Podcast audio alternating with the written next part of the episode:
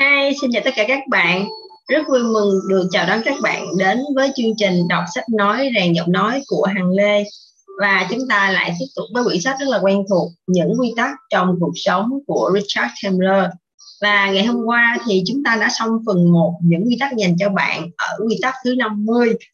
Và tiếp theo thì chúng ta sẽ đến với phần 2 là những quy tắc trong quan hệ với người bạn đời và hằng nghĩ thì nếu như à, những anh chị và các bạn đã có gia đình rồi thì quy tắc này sẽ rất là phù hợp với các bạn và các anh chị. Thì à, chúng ta hãy cùng xem những quy tắc với à, những quy tắc trong quan hệ với người bạn đời sẽ cho chúng ta những bài học gì các bạn nhé. Tất cả chúng ta đều muốn yêu và được yêu. Hầu hết chúng ta đều mong muốn có một mối quan hệ thật thoải mái dễ chịu và mang lại cho chúng ta những tình cảm thân thiết chúng ta không phải là những người thân ừ, chúng ta không phải là những người đơn độc và chúng ta rất cần được sự chia sẻ của những người thân thiết và gần gũi với chúng ta. Đó là điều tự nhiên của con người. Chúng ta sẽ không phải là những con người tuyệt vời, đến nỗi không cần đến việc cho và nhận. Nhưng, và đây là một chữ nhân lớn. Những mối quan hệ của con người vẫn luôn là một lĩnh vực rộng lớn rất dễ bị mắc sai lầm, bị thất bại, thảm hại và nói chung là rất dễ bị chệch hướng. Chúng ta cần có quy tắc cho những mối quan hệ này khi chúng ta đi chệch hướng. Tất cả những hướng dẫn, chỉ bảo mà chúng ta có thể đều rất cần thiết. Đúng vậy, và với tôi như thế là đủ nhưng nghiêm túc mà nói, tất cả chúng ta đều cần được sự giúp đỡ và đôi khi nó sẽ hiệu quả nếu ta tiếp cận với vấn đề từ một góc độ hơi khác.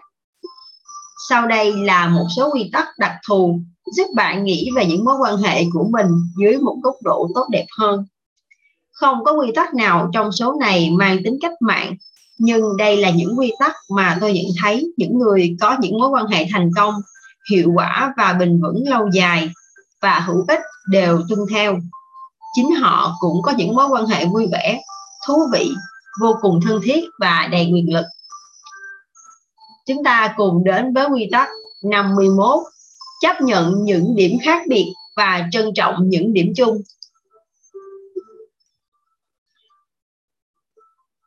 Tường và gia vị và hay tất cả những thứ xinh xắn, con sên và con ốc và đuôi của những chú chó, con, đó chẳng phải là cách gieo vần, câu thơ sao? Vậy bạn là gì trong số những thứ đó? Con sên và con ốc hay đường và gia vị? Khả năng xảy ra là bạn có thể là cả hai thứ đó. Sự thật là giữa đàn ông và đàn bà có rất nhiều điểm khác biệt. Thật ngốc nghếch, nếu chúng ta không chấp nhận và thừa nhận điều đó nhưng chúng ta không đến nỗi khác biệt như khi chúng ta thuộc về những loài riêng biệt hoặc đến từ những hành tinh khác nhau. Giống như một vài thứ mà chúng ta cũng cho là như vậy. Thật ra, chúng ta có nhiều điểm giống nhau hơn là những điểm khác biệt. Nếu chúng ta biết trân trọng những điểm giống nhau và chấp nhận những điểm khác biệt, chúng ta sẽ dễ hòa đồng à, chúng ta sẽ dễ dàng hòa hợp với nhau hơn. Thay vì thay thay vì đối xử với nhau như thể chúng ta là những loài khác nhau. Nếu bạn thích có thể mối quan hệ với người bạn đời là một nhóm học như một nhóm gồm hai thành viên ban đầu sau đó số thành viên trong đó sẽ tăng dần lên với rất nhiều thành viên mới. Tất cả đều đem lại tài năng kỹ năng và sức lực ra để phục vụ cho mối quan hệ đó mỗi một nhóm đều cần có nhiều thành viên khác nhau với những khả năng khác nhau để thực hiện những công việc khác nhau nhằm làm cho dự án đạt kết quả tốt. Nếu các bạn đều là những nhà lãnh đạo tài năng và có khả năng đưa ra những quyết định nhanh chóng nhưng lại là những người nóng vội bốc đồng thì ai sẽ là người dám đương đầu với những công việc nhỏ nhặt? À, thì ai sẽ là người đảm đương những công việc nhỏ nhặt và hoàn thành dự án? Ai sẽ là người triển khai những ý tưởng thực trên thực tế? Đừng chần chừ. Hãy chấp nhận những điểm khác biệt và hãy chờ xem lợi ích của việc này. Hãy cố gắng nhìn nhận những điểm khác biệt đó như là những khả năng đặc biệt và nhóm bạn sẽ hoạt động tốt hơn nếu những điểm khác biệt này được sử dụng một cách hiệu quả. Và đâu là những điểm tương đồng giữa các thành viên? Điều đó có thể rất tuyệt vời. Đồng quan điểm, đồng sở thích nhưng không phải lúc nào nó cũng làm cho cuộc sống trở nên giản đơn. Chia sẻ sự thích thú được là người đúng, chia sẻ mong muốn được là người lãnh đạo, vân vân. Nếu các bạn đều là những nhà lãnh đạo bẩm sinh, chắc chắn các bạn đều đang cố gắng giành lấy vị trí người đứng đầu. Nhưng hãy thỏa thuận với nhau và lần lượt ngồi vào ghế đó. Những gì là điểm chung nên được trân trọng và được sử dụng một cách đồng thời hoặc luân phiên để hâm nóng bầu nhiệt huyết và làm cho mối quan hệ của các bạn trở trở nên đặc biệt và thành công. Chúng ta sẽ hòa hợp với nhau hơn thay vì đối xử với nhau như thể chúng ta thuộc về những loài khác nhau. Hãy nhớ rằng, các bạn cùng ở đây và các bạn phải cùng nhau làm việc để công việc được thành công. Nếu các bạn biết cách kết hợp những điểm khác biệt thành những điểm tương đồng, các bạn sẽ gặt hái được nhiều thành công hơn và có nhiều thời gian hơn, dễ chịu hơn là các bạn cứ khư khư theo cách riêng của mỗi người. Khi lột bỏ lớp vỏ bên ngoài, chúng ta đều là con người, đều biết sợ hãi, dễ bị tổn thương và đều cố gắng thoát khỏi một cảm giác tiêu cực trong cuộc sống của mình. Nếu cứ tập trung vào những điểm khác biệt và cố gắng hết sức để loại bỏ chúng thì chúng ta có nguy cơ đánh mất dần sự tham gia, đóng góp của những người có thể giúp làm giảm bớt gánh nặng và làm cho cuộc hành trình của chúng ta thêm vui vẻ. Tất cả những chuyện cười thô bỉ trên internet, kiểu như nếu một người phụ nữ là một cái máy tính thì bà ta sẽ như thế này, và nếu một người đàn ông là một cái xe ô tô thì ông ta sẽ như thế kia. Thật sự không giúp ích được gì.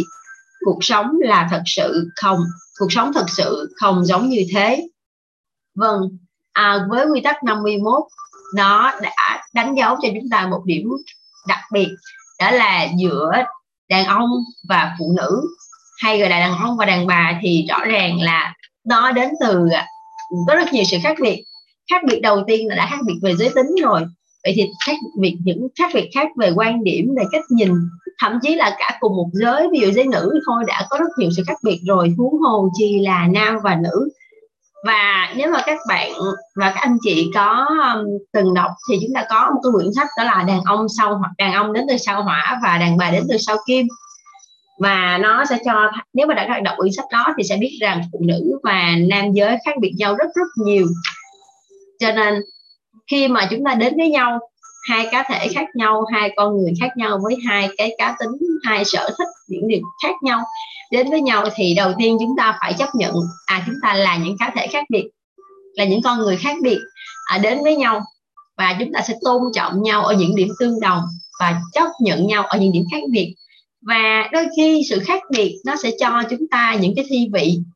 À, ví dụ như giống nhau quá nó sẽ đôi khi rất lại rất nhàm chán và sự khác biệt đôi khi nó lại là một cái gia vị được thêm vào trong cuộc sống. Và sự khác biệt đó à, đôi khi à, sẽ giúp cho những cái người trong cuộc cảm thấy à, nhớ nhau hơn hoặc là về một cái bản chất nào đó là một điều để đánh dấu cái tình cảm. Và quan trọng hơn là chúng ta sẽ sử dụng những điểm khác biệt đó cũng như là đồng hành với nó như thế nào để cho cuộc sống hôn nhân trở nên thú vị hơn phải không ạ? Tiếp theo xin mời à, các bạn đến với quy tắc 52 cho phép người bạn yêu thương có không gian để được là chính mình. Đây là chuyện nực cười và cũ rích, nhưng chúng ta vẫn thường yêu ai đó bởi vì họ là người độc lập, mạnh mẽ, có nghị lực, sức mạnh và là người đứng mũi chịu sào. Người tự kiểm soát được mình và rất đặc biệt trên thế giới này. Chuyện đáng nói là ngay khi chúng ta đã có được họ, chúng ta lại cố gắng tìm cách thay đổi họ chúng ta sẽ cảm thấy thật ghen tị nếu họ tiếp tục tỏ ra độc lập. Như thế là mối quan hệ của chúng ta ở mức độ nào đó đã hạn chế họ, ràng buộc họ, cắt mất đôi cánh của họ. Trước khi gặp chúng ta, họ vẫn tự mình xoay sở tốt. Ngay khi chúng ta gặp họ, chúng ta bắt đầu khuyên bảo họ hạn chế sự lựa chọn của họ, giới hạn tầm nhìn và mơ ước của họ tước mất sự tự do của họ hãy đừng cố gắng thay đổi họ mà hãy để cho họ được tự do là chính mình. Rất nhiều người nói rằng sự kỳ diệu trong quan hệ giữa họ không còn nữa. Không còn sự vui thích và họ ngày càng xa cách nhau. Và khi bạn xem lại mối quan hệ đó một cách kỹ lưỡng hơn bạn sẽ thấy rằng hai người đã bị mắc kẹt trong một mối quan hệ kiểu tính kiểu tin tưởng nặng nề. À, xin lỗi đã bị mắc kẹt trong một mối quan hệ thiếu tin tưởng, nặng nề và có những xâm phạm vật vãnh. Họ không cho nhau bất kỳ sự tự do nào, không tạo ra một không gian riêng nào để họ được là chính mình. Vậy chúng ta có thể làm được điều gì? Trước tiên, hãy dừng lại xem xét và hãy nhìn nhận con người của họ như khi bạn gặp họ lần đầu tiên. Hãy xem điều gì ở họ đã cuốn hút bạn. Điều gì làm họ trở nên đặc biệt và điều gì ở họ đã gây hứng thú cho bạn? Điều gì ở họ đã cuốn hút bạn? Điều gì đặc biệt ở họ? Và điều gì đã gây hứng thú cho bạn? Bây giờ, bạn hãy nhìn vào họ.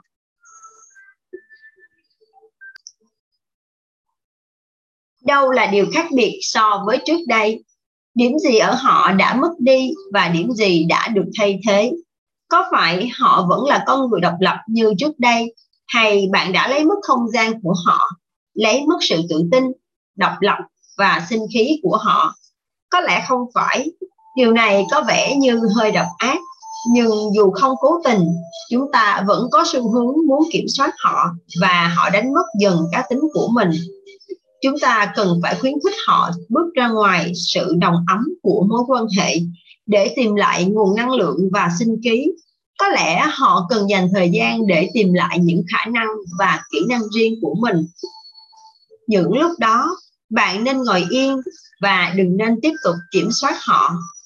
Hãy đứng lùi lại, khoanh tay ngồi nhìn, đồng thời thúc đẩy, khuyến khích họ và luôn có mặt ở đó. Đây là một nhiệm vụ nặng nề, một nhân tố rất quan trọng của các mối quan hệ. Được cho là thành công nhất, đó là sự độc lập hai người nên sử dụng thời gian khi không có ở bên nhau để mang lại điều gì đó tốt đẹp cho mối quan hệ của mình. Đó là sự lành mạnh là điều tốt đẹp là sự trưởng thành.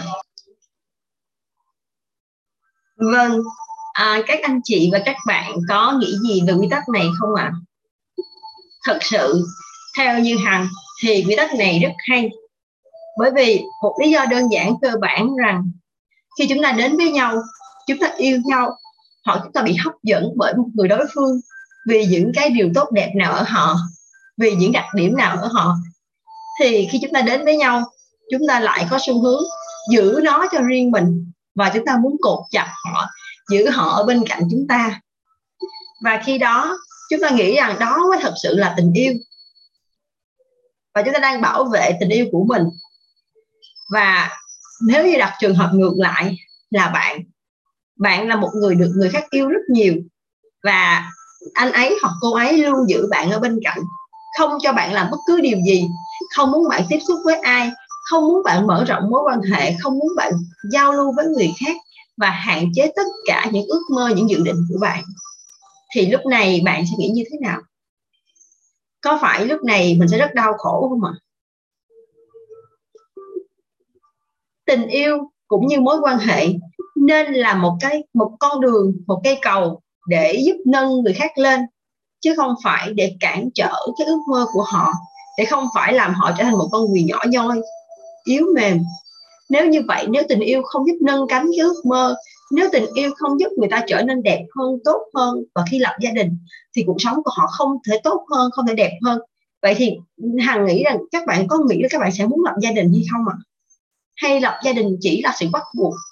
À ví dụ lớn lên tôi lớn lên rồi thì nếu không lập gia đình thì bố mẹ hoặc là người thân hoặc họ hàng sẽ có sự thắc mắc sự bức sự sự ép buộc.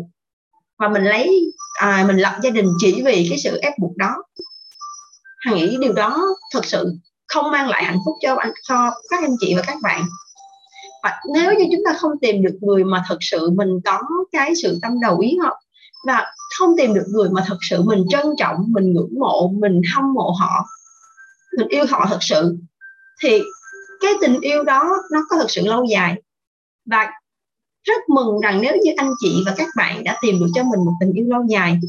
Và nhưng nếu như tình yêu lâu dài đó lại không giúp mình phát triển, mà lại kéo mình xuống, làm khổ mình, làm đau mình.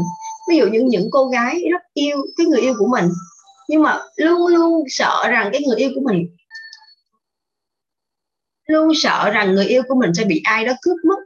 Hoặc những chàng trai thì sợ rằng khi người vợ của mình sẽ à, khi mà người vợ của mình quá tài giỏi hoặc học quá cao hoặc có kiến thức quá rộng thì lại lại có một cái sự tham muốn khác. Và đôi khi sẽ là một điểm nhắm của những chàng trai khác. Và đôi khi cái cô gái ấy lại không còn chọn chàng nữa và họ không đảm bảo được tình yêu. Vậy tại sao chúng ta không nghĩ hướng ngược lại? Là nếu như mình cảm thấy người yêu của mình tài giỏi, đó là điều thứ nhất mình tự hào. Thứ hai, mình hãy cho mình một cơ hội được phát triển, đồng hành với họ. Và khi họ họ đến, chúng ta đến với nhau vì lý do gì? Thì khi mà chúng ta không giúp cho lý do đó tiếp tục phát triển, thì có phải là chúng ta đã cắt đứt cái con đường để họ tìm đến một cái nơi khác phù hợp với cái lý do của họ không ạ? à? À, rất mong các anh chị và các bạn sẽ suy nghĩ về vấn đề này. Và tiếp theo Hằng xin mời các anh chị và các bạn đến với quy tắc 53 hãy tử tế trong cuộc sống hiện đại ngày nay với những cuộc tranh cãi phức tạp của những mối quan hệ thường ngày. Chúng ta rất dễ quên rằng chúng ta đang giao tiếp với những con người thật đang sống chứ không chỉ là một ai đó mà chúng ta va phải trên đường chúng ta cũng rất dễ coi đó là một chuyện đương nhiên. Khi mà đáng lẽ chúng ta phải cảm ơn, tán dương hoặc nói xin làm ơn với họ, nhưng ta lại phớt lờ họ, trở nên thô lỗ, coi thường họ, và nói chung là cư xử như thể họ sinh ra là để sống ở nơi ao tù nước động. Để làm cho mối quan hệ diễn ra theo hướng tích cực, bạn phải quay trở lại điểm xuất phát và trở lại là một người lịch sự, nhã nhặn, đúng nghĩa. Các bạn hãy làm quen lại với nhau như những người đáng kính, lịch thiệp và bắt đầu trở lại những con người dễ chịu, tốt bụng, lễ độ, lịch sự. Từ giờ trở đi, bạn hãy nói làm ơn và cảm ơn cho dù một ngày bạn cần phải nói điều đó bao nhiêu lần đi nữa. Bạn hãy luôn chu đáo, luôn khen ngợi người bạn đời của mình hãy tặng quà mà không cần phải có bất kỳ lý do gì để làm việc đó. Hãy đặt câu hỏi để thể hiện rằng bạn rất thích thú với những gì mà người bạn đời của mình đang nói đến. Hãy quay trở lại điểm xuất phát và trở lại là một con người lịch sự, nhã nhặn.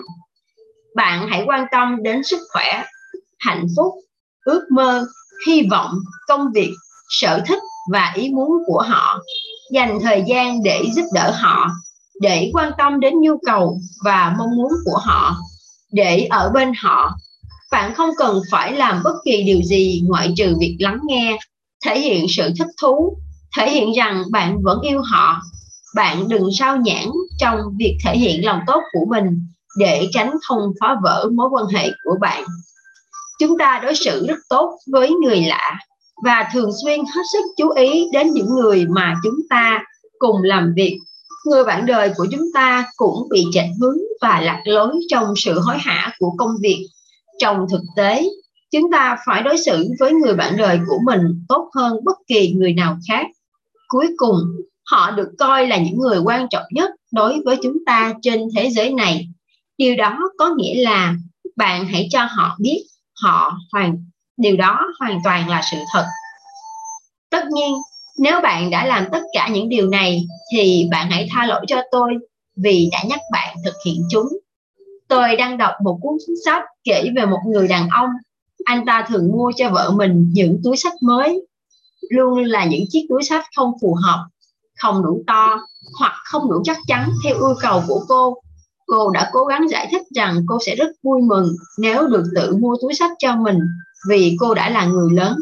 Nhưng anh ta cứ khăng khăng ý nghĩ rằng thẩm mỹ về thời trang của anh ta tốt hơn của cô. Và cuối cùng, cô đã mua cho anh một chiếc túi và khiến anh ta không nói được điều gì. Tôi nghĩ rằng đây là một giải pháp rất tuyệt vời. Cô ấy đã không cáu gắt và la hét anh ta, mà chỉ chế giễu một cách nhẹ nhàng. Thật là thông minh. Vâng kính thưa các anh chị và các bạn với quy tắc này rõ ràng là trong cuộc sống chúng ta cần tử tế và chúng ta đã rất tử tế với nhiều người, đặc biệt là những người xung quanh nhưng có khi nào các anh chị và các bạn nghĩ rằng chúng ta đã thật sự tử tế với người bạn đời của mình chưa ạ à? hay trước khi chúng ta quen biết nhau, hay khi chúng ta đến với nhau thì chúng ta rất tử tế, nhưng từ khi chúng ta trở thành người vợ hay người chồng của nhau rồi thì chúng ta cho rằng những điều đó là đương nhiên à, họ có trách nhiệm, họ phải làm, và đó là bổn phận của họ. Nên chúng ta bớt dần đi những câu cảm ơn, những tiếng làm ơn, những lời nói an ủi, hoặc là những cái lời tung hô, những lời khen ngợi mà chúng ta vẫn thường nói.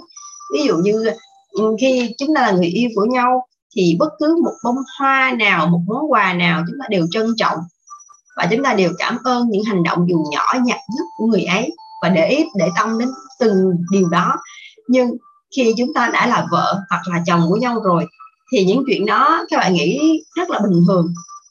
Và chúng ta lại thường đối xử rất tử tế với người ngoài và rất hạn chế sự tử tế với người mình yêu thương.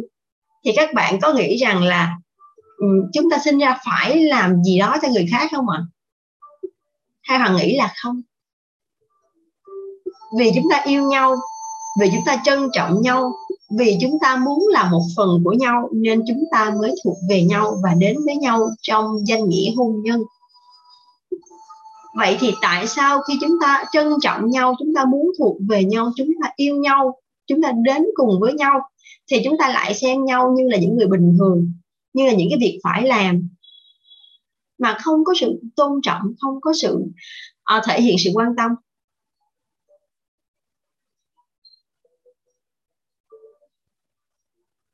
Và ai cũng muốn cho mình uh, mình khi mình bước ra đời hoặc mình bước ra đường mình đều mong muốn người khác tử tế với mình. Vậy tại sao cái người bạn đời của mình lại là người không tử tế với mình? Uhm, vậy câu hỏi này hằng sẽ để lại cho các anh chị và các bạn tự tìm hiểu ạ. À. nếu mình muốn người khác tôn trọng mình thì rõ ràng mình phải tôn trọng họ nếu mình muốn người khác đối xử tử tế với mình, hào hiệp với mình, thì mình cũng phải tử tế và hào hiệp với họ. Và nếu như mình cảm thấy việc mà, giả sử như mình nói lời cảm ơn ở một ngày nhiều quá, người ta, người kia sẽ cảm thấy rất là ngại ngùng chẳng hạn. Vậy thì tại sao, nếu mình muốn được cảm ơn thì hãy thực hiện điều đó trước và cứ một lần, hai lần mình làm, rồi người kia cũng sẽ tự động thấy điều đó mà họ sẽ thực hiện. Vậy hãy cho mình một cơ hội và làm mới cái cuộc hôn nhân của mình. Tiếp theo, xin mời các anh chị và các bạn đến với quy tắc 54 bạn muốn làm điều gì? Dù chúng ta có ở bên nhau lâu đến đâu, điều đó cũng không có nghĩa là chúng ta phải cùng lo lắng, ưu phiền và phải nghĩ những điều giống nhau, làm những điều giống nhau, phản ứng giống nhau. Tôi đã nhận ra một điều rằng những mối quan hệ thành công nhất là những mối quan hệ mà ở đó hai người rất gần gũi, nhưng đồng thời cũng thật độc lập. Những mối quan hệ tốt đẹp nhất là những mối quan hệ mà ở đó hai người đều ủng hộ lợi ích của nhau, ngay cả khi những lợi ích đó không phải của họ. Ủng hộ người bạn đời của mình và những gì mà họ muốn làm, có nghĩa là bản thân bạn cần phải cứng rắn để không cảm thấy ghen tị hồ nghi hay bực bội. Bạn có cần sự chuẩn bị để chấp nhận họ là người độc lập, mạnh mẽ và ở trong một thế giới tách biệt với bạn? Điều đó có thể rất khó khăn. Nó đòi hỏi rất nhiều điều ở bạn. Nó có thể là một sự kiểm nghiệm nghiêm túc về mức độ quan tâm và xu hướng bảo thủ của bạn. Bạn càng dành, càng cho phép, càng khuyến khích họ tự do càng có nhiều khả năng họ sẽ biết ơn và báo đáp lại. Nếu người bạn đời của bạn cảm thấy rằng họ được động viên và tin tưởng, họ sẽ ít có khả năng đi mất hoặc muốn rời xa bạn vì cảm thấy mình bị hao hao, bị bao bọc hoặc ràng buộc. Nếu bạn càng ủng hộ họ họ sẽ càng cảm thấy họ đang được đối xử tốt. Đây là một điều tốt bạn cần có sự chuẩn bị để chấp nhận họ là một người độc lập, mạnh mẽ và ở trong một thế giới tách biệt với bạn. Nhưng bạn nên làm gì nếu bạn không đồng ý với những gì mà họ muốn làm? Vậy thì tôi e rằng bạn cần phải xem xét vấn đề của bạn. Bạn thấy đấy, họ là những con người riêng biệt và họ có quyền được làm tốt bất cứ điều gì mà họ muốn. Tất nhiên điều đó không được làm cho bạn bị tổn thương hoặc vì một lý do nghiêm trọng nào đó hủy hoại mối quan hệ của các bạn. Ví dụ như ngủ chung với người nào đó hoặc phạm phải tội ác và vai trò của bạn là phải ủng hộ họ. Có lẽ bạn cần phải đặt câu hỏi về những gì họ muốn làm mà khiến cho bạn cảm thấy khó có thể chấp nhận được.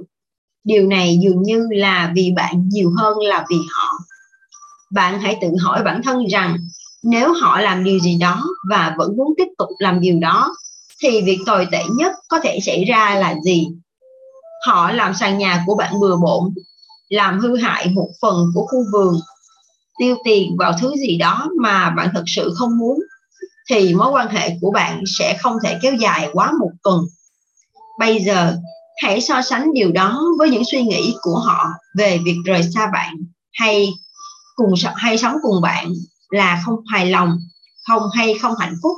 Điều gì tồi tệ hơn? Tất nhiên, khi họ nói rằng họ muốn làm một điều gì đó, thì không có nghĩa là họ sẽ làm điều đó. Một vài người tỏ ra rất bướng bỉnh, dù thế nào đi nữa vẫn sẽ tiếp tục và làm điều họ muốn, bởi, chỉ bởi vì bạn đã phản đối tất cả những gì họ đã đề cập. Khi đó hãy nói đồng ý và họ sẽ không bao giờ làm tiền bạn nữa.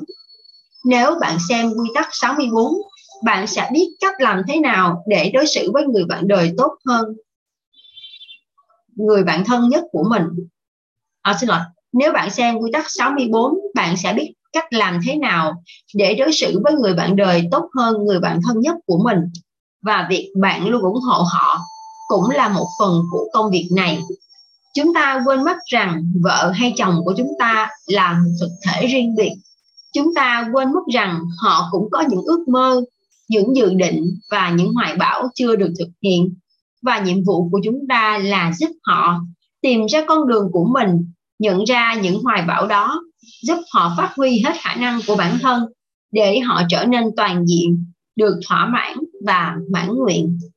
Công việc của chúng ta không phải là hạ thấp họ chế giễu những ước mơ xem thường những dự định hoặc cười nhạo những hoài bão của họ. Công việc của chúng ta không phải là làm họ nản lòng ngăn cản họ tạo những trở ngại trên đường. Tạo những trở, trở ngại trên con đường của họ hoặc cố tình hạn chế họ. Hãy nhớ rằng công việc của chúng ta là khuyến khích họ tiến lên. Lại thêm một quy tắc rất có thể nói là rất khó trong các mối quan hệ. Đúng không ạ?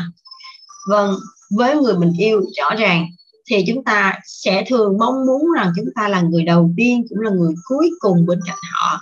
Cho nên, những điều mà họ làm, họ suy nghĩ thì chúng ta luôn muốn quản lý, luôn muốn kiểm soát và chúng ta luôn muốn chắc chắn rằng họ sẽ không làm bất cứ một điều gì mà chúng ta không biết hoặc những điều có làm tổn hại đến mối quan hệ và đôi khi chính vì điều đó mà chúng ta đã ngăn cản họ. Chúng ta làm cản đi ước mơ cản đi dự định và cản luôn cả cái cuộc sống của họ. Thật sự thì à, hãy cân nhắc lại. Một cuộc hôn nhân không phải là một nhà tù của, của ước mơ. Một cuộc hôn nhân phải là một nơi chấp cánh ước mơ làm cho ước mơ nó tỏa sáng và khi các bạn đã chấp nhận với một cuộc hôn nhân, có nghĩa là lúc đó các bạn đang muốn, các bạn muốn cùng với nhau để thực hiện một điều gì đó và đưa nhau đến một bến bờ hạnh phúc với một cái cái cái con đường mới. Thì đương nhiên, các bạn, những bạn, anh ấy hay cô ấy vẫn mong muốn thực hiện ước mơ của họ, bởi vì ai cũng có ước mơ và sứ mệnh của đời mình, mà họ cũng mong muốn làm được điều đó vậy thì nếu như cuộc hôn nhân làm giết chết đi ước mơ của anh ấy hoặc của cô ấy thì cái cái cuộc hôn nhân đó có còn là thiên đường không ạ? Và lúc đó chắc chắn là chúng ta sẽ cảm thấy rằng ừ, mình đáng lẽ mình không nên lấy cô ấy và không nên lấy anh ấy, anh ấy.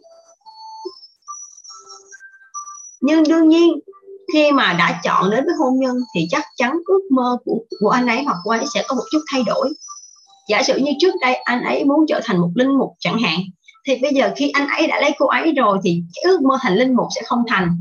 Nhưng anh ấy vẫn còn một ước mơ trong đó, ví dụ như là phụng sự, xã hội, giúp người, thì anh ấy vẫn có thể làm được.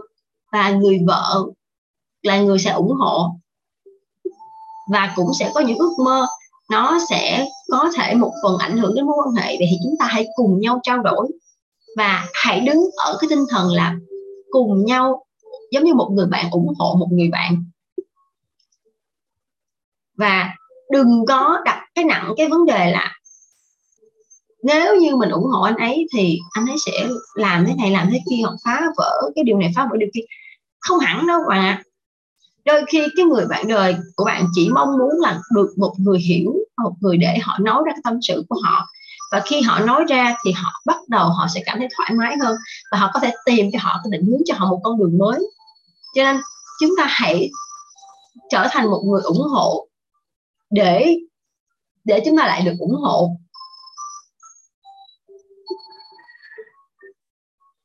Rồi à, thằng biết điều này sẽ rất khó bởi vì à, mình nói sẽ rất dễ. Nhưng khi mình thực hiện mình áp dụng mình sẽ cảm thấy khó khăn. Nhưng hãy đặt mình vào trong đó. Nếu như mình trường hợp ngược lại là mình bị một người nào đó cản ngăn cản ước mơ. Ví dụ như bạn muốn um, học tiếp để có cái kiến thức có trình độ để làm công việc của mình mà công việc bạn rất yêu thích nhưng mà người người chồng hoặc người vợ của bạn không cho.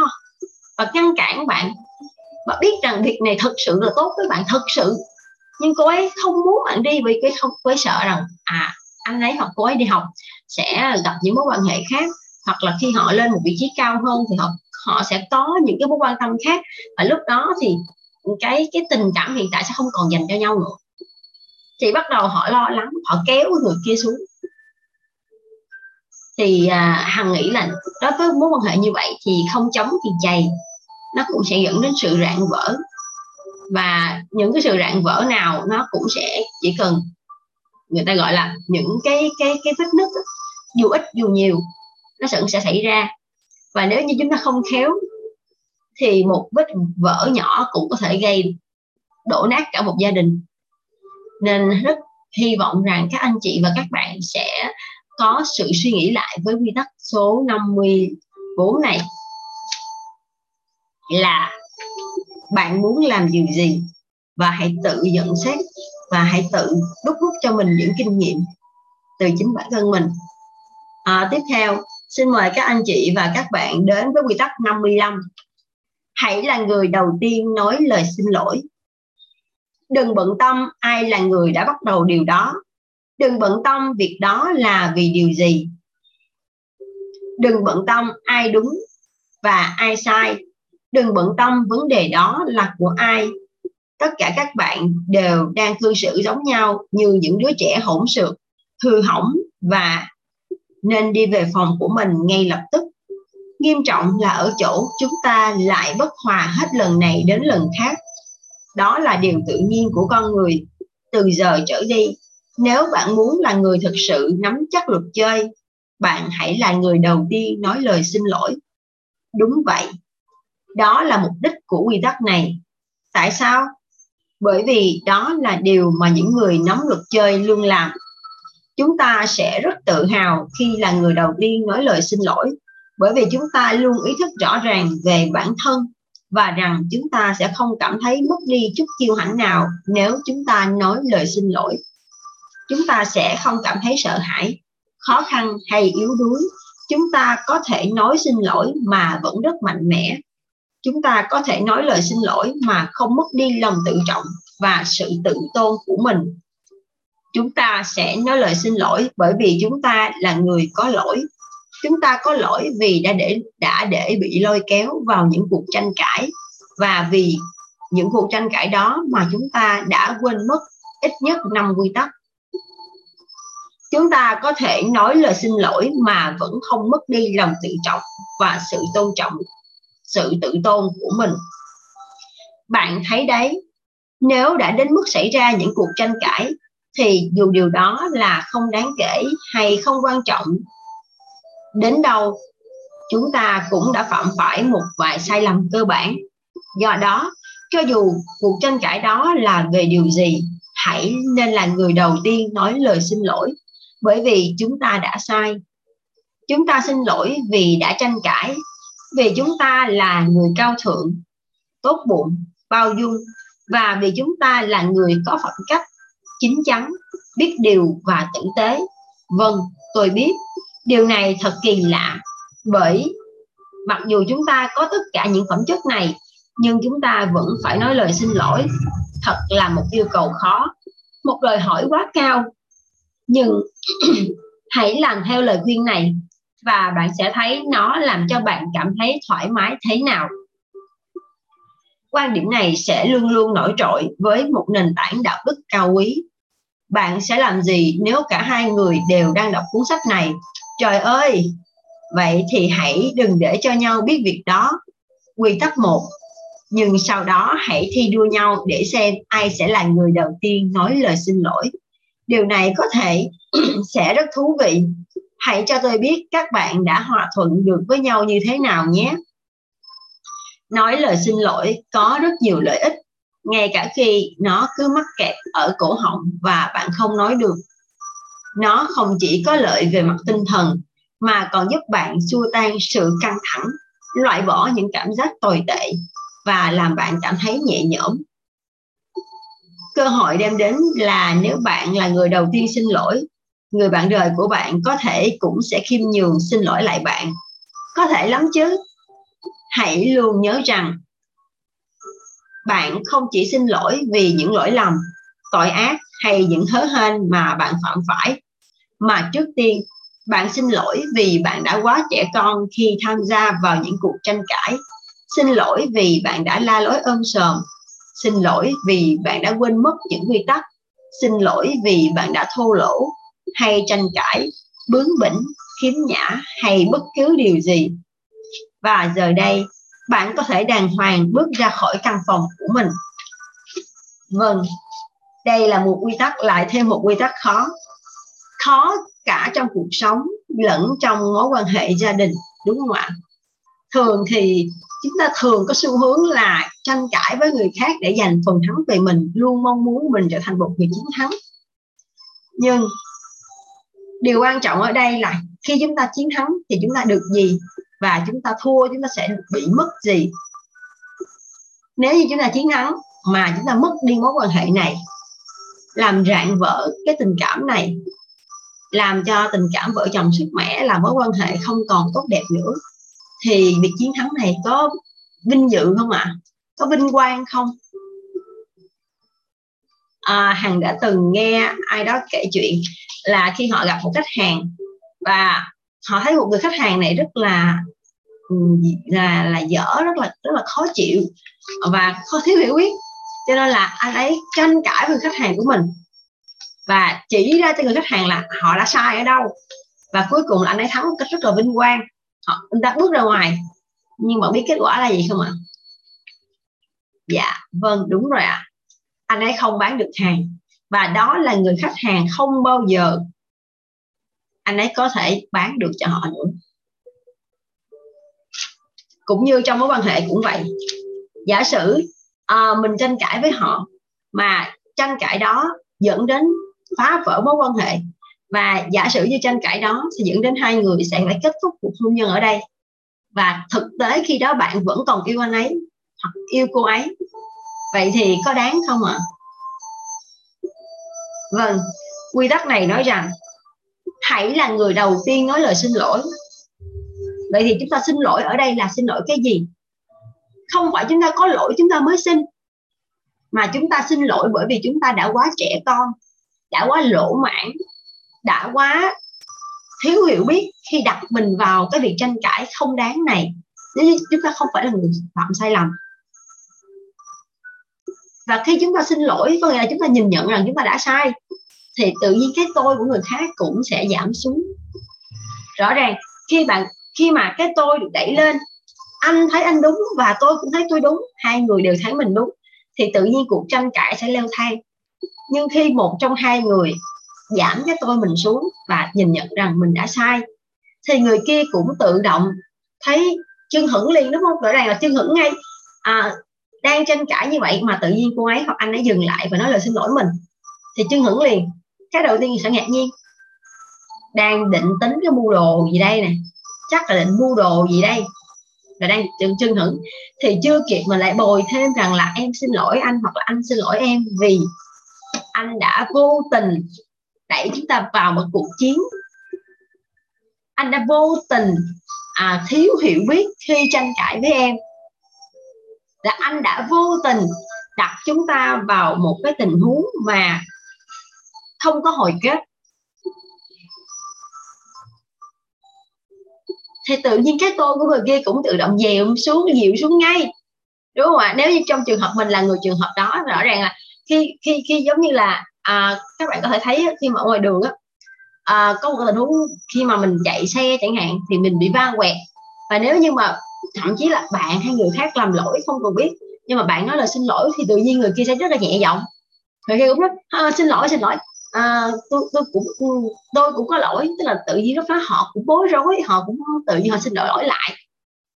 Cái đó là một cái xu hướng thu hút các bạn khi là cái lời mình phát ra thì tự động cái người kia đang trong cái tình huống giống như là họ bị cuốn theo. Và nếu mình nếu mình nếu mình cái tranh cãi thì họ cũng bị cuốn vào sự tranh cãi. Nhưng nếu như mình xin lỗi tự nhiên họ cũng bị cuốn vào sự xin lỗi. Và sau đó họ cũng nhìn nhận là họ có lỗi trong đó. Vậy thì khi mình nói lời xin lỗi là người đầu tiên nói lời xin lỗi nghĩa là mình tôn trọng mối quan hệ đó hơn cái việc thắng trong cái việc tranh cãi. Và nếu như, giả sử như bạn sai thì bạn xin lỗi là hoàn toàn đúng. Và nếu như bạn không sai mà bạn xin lỗi, bạn càng đúng hơn. Bạn khi bạn không sai lại bạn lại càng phải xin lỗi. Bởi vì bạn đã đã sai đã sai khi để mình bị cuốn vào cái việc tranh cãi không đáng đó. Bởi vì bạn đúng mà bạn vẫn tranh cãi thì bạn nghĩ là bạn đã sai rồi và khi mà à, bạn xin lỗi thì cái người kia họ tự động họ sẽ cũng đi vào bên trong để họ xem lại là à có phải là họ cũng đã sai hay không? Và khi đó tự nhiên sẽ có lúc họ xin lỗi bạn hoặc là họ sẽ tạm đình chiến tại thời điểm đó. Và các bạn sẽ cảm thấy là mối quan hệ của mình được bảo toàn. Um, vậy thì hằng sẽ tạm thời dừng cái cái uh, cái giải thích thêm về cái quy tắc này. Và hàng sẽ mời các bạn đến với quy tắc cuối cùng của ngày hôm nay. Quy tắc 56 hãy tiến thêm một bước nữa để cố gắng làm hài lòng họ. Chuyện gì cơ? Bạn phải là người đầu tiên nói lời xin lỗi, động viên và ủng hộ họ, cho họ tự do, giúp đỡ, tốt bụng với họ. Và bây giờ tôi lại nói rằng bạn hãy cố gắng hơn nữa để làm hài lòng họ chà, nếu thế thì bất kỳ người nào cũng sẽ nghĩ rằng bạn đang làm những điều mà trong lòng không hề muốn. Bạn sẽ nghĩ rằng điều này là vì người nào đó mà bạn tôn thờ, kính trọng và vô cùng yêu mến. Người mà bạn thật sự quan tâm. Đúng vậy, đó chính xác là những gì mà quy tắc này muốn nói đến. Điều này có nghĩa là hãy cố gắng hơn nữa để làm hài lòng người có ý nghĩa nhiều nhất đối với bạn trên thế giới này. Người mà bạn yêu thương, quý mến và quan tâm, người quan trọng nhất trong cuộc đời bạn. Điều này là vì tình yêu, vì tình bạn của bạn. Người bạn yêu quý, người tri kỷ, người yêu và người bạn của bạn. Vậy vấn đề của bạn là gì? Tại sao bạn không muốn làm điều này? Tại sao bạn đã không làm điều này? Nếu chúng ta muốn thì chúng ta nên làm những việc gì? Dễ thôi, hãy thử nghĩ mà xem. Việc tổ chức sinh nhật sẽ có ý nghĩa hơn nhiều so với việc bạn chỉ tặng cho họ một món quà, một tấm thiệp, vài bông hoa và đưa họ đi uống vài ly ở quán rượu. Và như vậy, họ thật là may mắn trong năm. Bạn hãy nghĩ về những gì mà họ thích, những gì họ muốn vào ngày sinh nhật. Một sự đối xử đặc biệt một ngày được xả hơi. Những ngày nghỉ cuối tuần dài với những lễ kỷ niệm. Bạn hãy nghĩ tới những thứ xa xỉ, đồ trang sức, những thứ mà họ ham mê. Bạn hãy thoát ra khỏi cách nghĩ của mình để tìm ra họ thật sự thích cái gì và hãy tặng cho họ. Tôi không đề cập đến chuyện tiền nông ở đây. Chúng ta làm như vậy là để làm họ ngạc nhiên, tìm ra những thứ dù nhỏ thôi để làm họ vui vẻ và thể hiện rằng bạn có nghĩ đến họ sắp xếp lại mọi thứ để cho họ biết rằng họ đặc biệt thế nào. Bạn quan tâm đến họ ra sao và họ quan trọng đến mức nào? Tại sao bạn không muốn làm điều này? Tại sao bạn đã không làm điều này? Đó là việc tìm cách mang đến cho họ những niềm vui, không phải bình thường, mà vượt xa cả những gì mà họ mong đợi hay những điều mà người khác có thể nghĩ tới đây là một cơ hội tuyệt vời để cùng một lúc bạn được sáng tạo, mạo hiểm, trở nên đặc biệt, được quan tâm và yêu thương. Đã có lúc nào bạn được như thế chưa? Hãy kiểm tra lại danh sách ưu tiên của bạn. Còn điều gì có thể quan trọng hơn? Việc làm cho người bạn yêu, người cộng sự và là người bạn của bạn vui vẻ. Đúng, vì đây là người vì đây là cùng một con người chứ không phải ba con người. Ok. Um, rõ ràng là nếu như mà đây là lần đầu tiên các à, anh chị và các bạn nghe những quy tắc này thì sẽ cảm thấy vô cùng khó khăn và rất là căng thẳng. Bởi vì à, tại sao mà tôi đã có một à, người vợ hoặc người chồng rồi mà bây giờ tôi về tôi lại phải phải phải dành rất rất nhiều những cái như là phải tin tưởng họ phải ủng hộ họ um, phải làm hài lòng họ. Rồi uh, phải phải nói chung là dành rất nhiều tâm sức cho họ đúng không ạ? À thật ra thì cái cái gì nó cũng có lý do của nó. Khi chúng ta ủng hộ người khác thì đồng nghĩa rằng người khác sẽ ủng hộ lại chúng ta. Chúng ta làm điều tốt cho họ thì tự động họ cũng sẽ nghĩ ngợi và họ cũng sẽ làm điều tốt với chúng ta đúng không ạ? Và à, nếu như nếu như chúng ta xem rằng cái người bạn đời của mình là một người quan trọng với mình thì có cần phải suy nghĩ cho họ không ạ? Có cần phải dành thời gian cho họ không?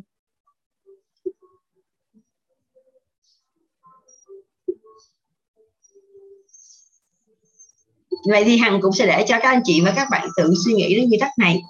Nếu như mình xem người bạn đời của mình là một người bạn là một người bạn thân là một người đồng hành à, một người đi cùng với mình đến cuối con đường một người mình rất yêu thương thì liệu mình có nên chăm sóc họ có nên quan tâm họ tạo cho họ những bất ngờ để họ cảm thấy hứng thú trong cuộc sống và cảm thấy đáng yêu hơn mỗi ngày thì hãy hãy cùng làm. Còn nếu mình cho rằng điều đó không cần thiết thì mình không cần không làm. Vâng à, và quy tắc thứ 56 cũng đã kết thúc cái phần đọc sách nói rèn dòng nói của hàng hôm nay và hằng à, rất hy vọng là đã đem đến đến cho các anh chị và các bạn những cái niềm vui trong những giờ phút mình đọc sách. Và cái việc hằng gửi thêm sau ngày mẫu ghi tắc thì hằng cũng mong muốn rằng điều đó sẽ giúp ích cho các anh chị và các bạn. À, bởi vì thật ra nhiều khi một cái quy tắc nó rất là rất là đơn giản nhưng đôi khi mình mình có một điểm nào đó mình chưa hiểu. Bởi vì cách diễn đạt của tác giả đôi khi là sẽ làm cho mình cảm thấy khó khăn. Và hằng chỉ muốn là mình phải diễn giải lại một ý nhỏ để các anh chị và các bạn hiểu hơn. Và rất mong là điều đó sẽ giúp đỡ được các anh chị và các bạn. À, cảm ơn tất cả mọi người. Hẹn gặp lại các anh chị và các bạn trong cái buổi đọc sách nói rèn giọng nói ngày mai. Bye bye. Hẹn gặp lại.